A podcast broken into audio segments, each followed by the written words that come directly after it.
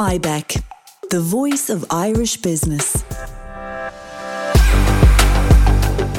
Welcome back to IBEC Responds, a podcast series where we provide timely and up to date analysis and insights from IBEC experts on topical issues as they emerge. World leaders and policymakers have descended upon Sharm el Sheikh in Egypt to attend the 27th annual Conference of the Parties of the United Nations Framework Convention on Climate Change, also known as COP27. Over the next few weeks, we will be releasing a mini series of episodes focusing on the proceedings at COP27. Today, we are joined by Dr. Neil Walker, IBEC Head of Infrastructure, Energy and Environment, who will outline the programme for COP27 and the key areas for business. Welcome to the first of this year's IBEC Responds podcast mini-series covering COP27, the United Nations Climate Change Conference taking place in Sharm el Sheikh, Egypt, from the 6th until the 18th of November. I am Dr. Neil Walker, IBEC Head of Infrastructure, Energy and Environment. As IBEC reported in its previous podcasts from Glasgow, the big issue last year was getting some of the world's biggest economies, notably India and China, to make credible commitments on halting and reversing their rising greenhouse gas emissions, and on getting an end to coal fired generation. This time round, the focus will be on consolidation of previous commitments, but more especially on the need for greater certainty and urgency on delivering the $100 billion worth of funding previously promised by richer countries to enable the poorer ones to invest in adaptation in the face of economic damage and health hazards due to ever more frequent extreme climate events. It's been slow to materialise, and many vulnerable countries would argue that the promised amount is not nearly enough given what we now know about the scale of the problems.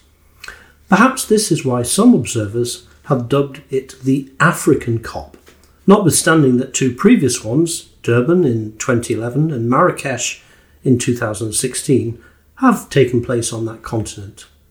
The Egyptian COP presidency, which now takes over the mantle from the UK, is hosting a two day opening event for heads of state, labelling it the Climate Implementation Summit. There will be six high level moderated roundtables, one of which will be about clean energy, including the future for hydrogen but the other five will cover pressing societal issues such as the just transition, food security, innovative finance for climate and development, water security, and the sustainability of vulnerable communities. Just to recap, that COP is the acronym for Conference of Parties. There are nearly 200 states that have signed up to the UN Framework Convention on Climate Change.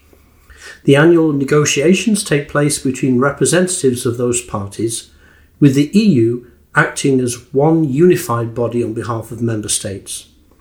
Perhaps a bit well less well known is the UN Convention on Biological Diversity. The EU again is a party to that convention, acting on behalf of member states. The next meeting, which is called COP15 Part 2, will take place in Montreal, Canada, early next month.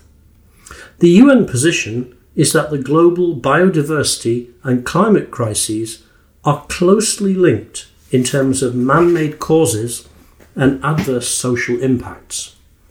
Arresting the rise in average land and sea temperatures can help to slow the alarming rate of extinction of thousands of plant and animal species.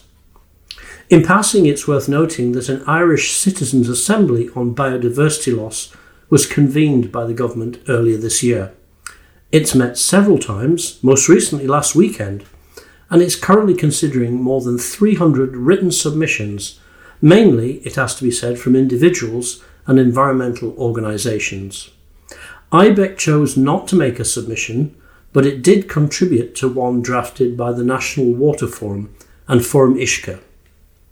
But coming back to COP27, what should the Irish government and Irish businesses be looking for as outcomes?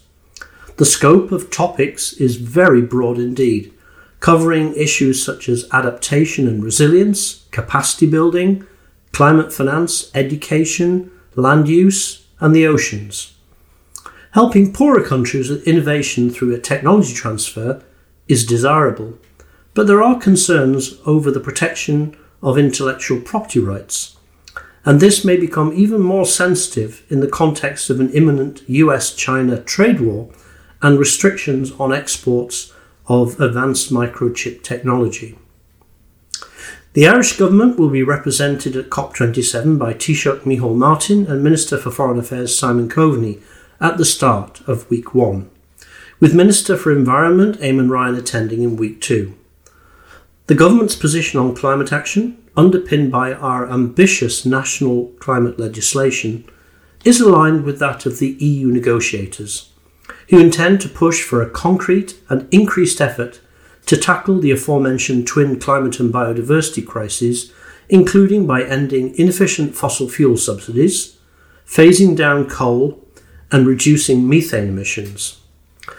The broader UN FCCC objective of limiting global warming below 1.5 degrees Celsius compared to pre industrial times now looks almost unachievable, but the EU intends to continue leading by example.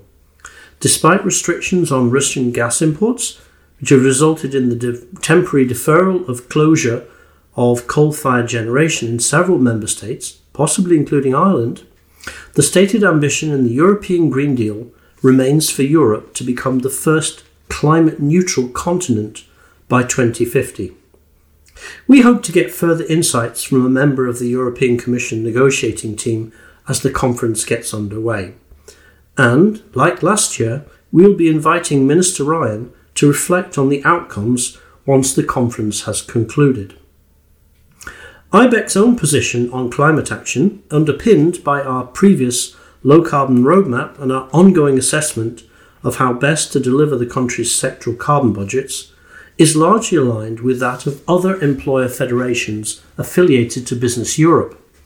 Its delegation for the COP is registered as an official observer, and our collective aspiration can be summarised in four key messages that are set out in more detail on Business Europe's website. They are, firstly, that to be a strong actor internationally, the EU must maintain European competitiveness and climate ambition in the context of a severe energy crisis. Making progress at home by finalising its ambitious Fit for 55 package so that it will reach its 2030 targets, whilst at the same time safeguarding the EU's economic capacity to make that transition.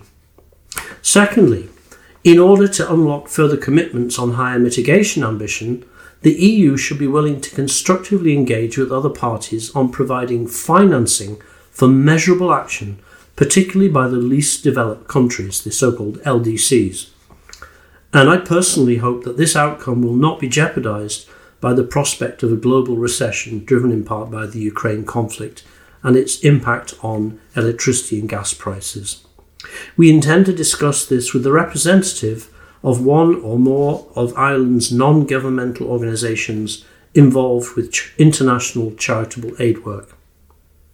Third, COP27 must make significant progress towards closing the ambition gap between the EU and several of its trading partners. All the G20 countries should agree to similarly ambitious 2030 targets in their nationally determined contributions, as well as credible long term decarbonisation strategies to underpin them. And fourthly, a slightly technical point regarding Article 6 of the 2015 Paris Agreement, which relates to cooperative mechanisms between parties, negotiators must finalise the operating rules and ensure the necessary transparency and reliability of the system. Otherwise, we'll have to do it all in Europe, and there'll be no point in trying to encourage mitigation elsewhere in the world where it may be easier, more cost effective. Uh, and this is all tied up with the international financing objective. At the moment, the framework is unduly fragmented. I'm hoping to discuss this along with other business specific topics with um, EY's observer at the COP, Stephen Prendeville.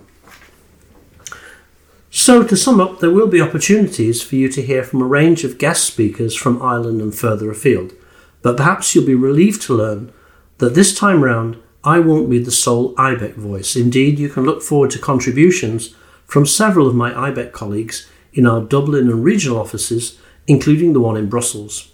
I do hope you enjoy listening to them, as well as to me, over the next two weeks. Thank you. Thank you for listening to this episode of IBEC Responds. Make sure to stay tuned for further episodes on COP27 over the coming weeks.